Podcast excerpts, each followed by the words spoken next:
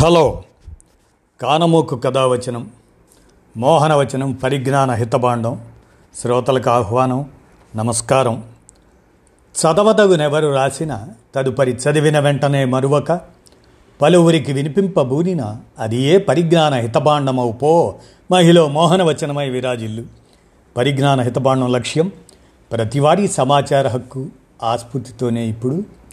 రామోజీ విజ్ఞాన కేంద్ర చారిత్రక సమాచార సౌజన్యంగా దేశ బాంధవి దువ్వూరి సుబ్బమ్మ ఆమె చారిత్రక జీవిత విశేషాలను మీ కానమోక స్వరంలో ఇప్పుడు వినిపిస్తాను. వినండి. ముఖ్యంగా ఈమె జీవితానికి జవహర్లాల్ నెహ్రూ జీవితానికి మనం పోలిగ్గా చూసుకుంటే వీరిద్దరూ ఈమె దువ్వూరి సుబ్బమ్మ గారు నెహ్రూ కన్నా తొమ్మిది సంవత్సరాలు పెద్దది. ఈమె పద్దెనిమిది వందల ఎనభై నవంబర్ పదిహేను పుడితే జవహర్లాల్ నెహ్రూ పద్దెనిమిది వందల ఎనభై తొమ్మిది నవంబర్ పద్నాలుగుని పుట్టారు. అంటే దువ్వూరి సుబ్బమ్మ గారు నెహ్రూ గారి కన్నా తొమ్మిది సంవత్సరాలు పెద్ద. ఇక చనిపోయిన విషయానికి చూస్తే మనం వీరిద్దరూ పంతొమ్మిది వందల అరవై నాలుగు మే నెలలోనే చనిపోయారు. జవహర్లాల్ నెహ్రూ మే ఇరవై ఏడున చనిపోతే ఈమె మే ముప్పై ఒకటి చనిపోయారు. ఇట్లా మనం చారిత్రక పోలికలు అనే దాన్ని మనం గమనిస్తూ ఇక విషయానికి వెళ్దాం.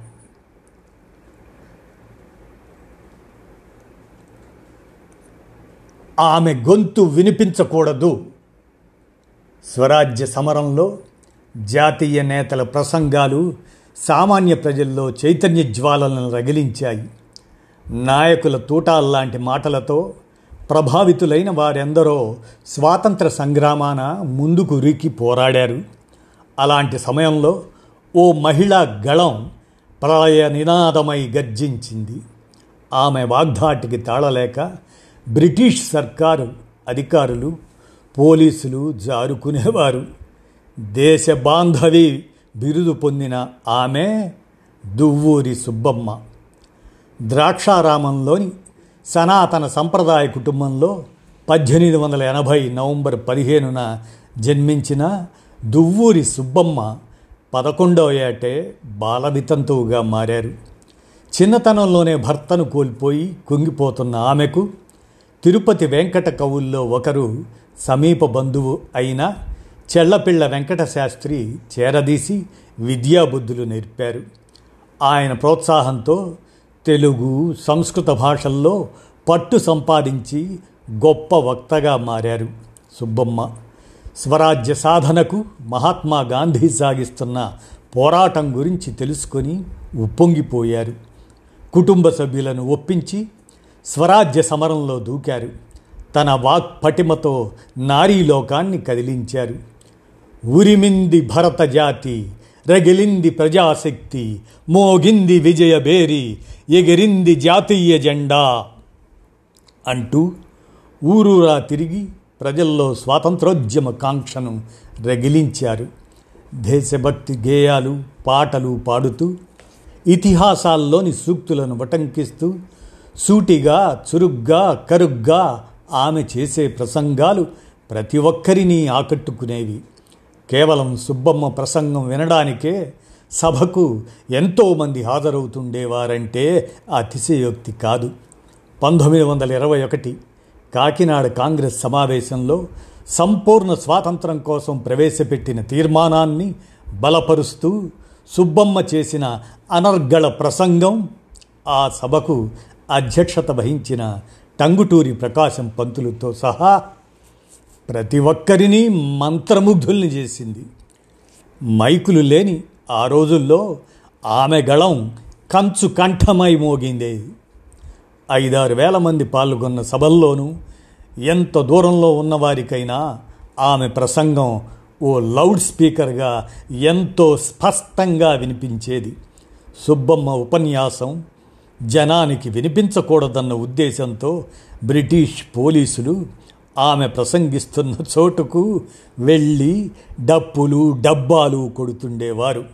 సహాయ నిరాకరణ ఉద్యమంలో పాల్గొన్న ఆ ధీశాలిని ఓ రోజు ఆంగ్లేయ పోలీసులు అరెస్టు చేసి జైలుకు పంపారు.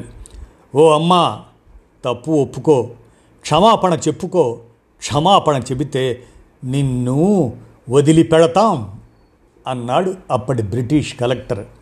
ఆ మాటలను అసహించుకున్న సుబ్బమ్మ చిచి నా కాలిగోరు కూడా పని చేయదు అని ధీటైన సమాధానం చెప్పి తన పౌరుషమేంటో చూపించారు.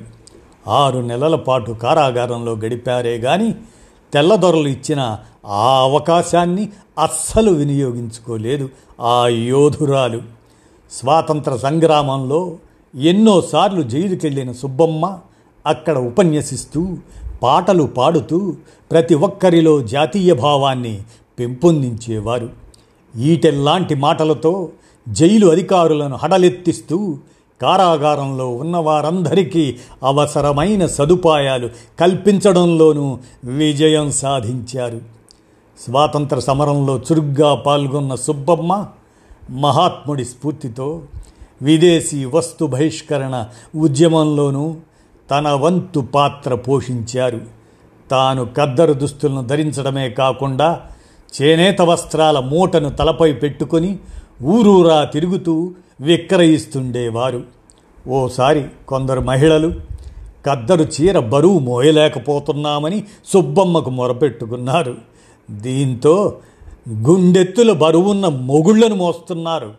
ఉద్యమం కోసం ఈ మాత్రం కోకలు బరువయ్యాయా? మోయలేరా? అంటూ మహిళలను తనదైన శైలిలో మందలించి వారితో చేనేత స్ఫూర్తిని వారిలో నింపారు.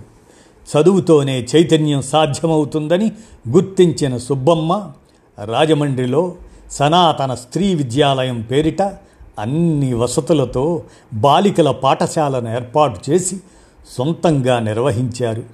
స్వాతంత్రం అనంతరం పదహారేళ్ళ పాటు ఏఐసిసి సభ్యురాలిగా కొనసాగిన ఆమె తన యావదాస్తిని ఉద్యమం కోసమే దారపోశారు. జీవిత చరమాంకంలో సుబ్బమ్మను పరామర్శించడానికి పంతొమ్మిది వందల యాభై నాలుగులో అప్పటి ముఖ్యమంత్రి టంగుటూరి ప్రకాశం పంతులు స్వయాన కడియానికి వెళ్ళారు.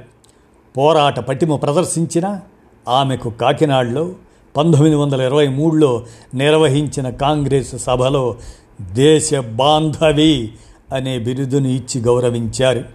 పంతొమ్మిది వందల అరవై నాలుగు మే ముప్పై ఒకటిన కన్నుమూసిన ఆమె స్మారకార్థం రాజమండ్రి స్వాతంత్ర సమర యోధుల పార్కులో ఆమె విగ్రహాన్ని ప్రతిష్ఠించారు.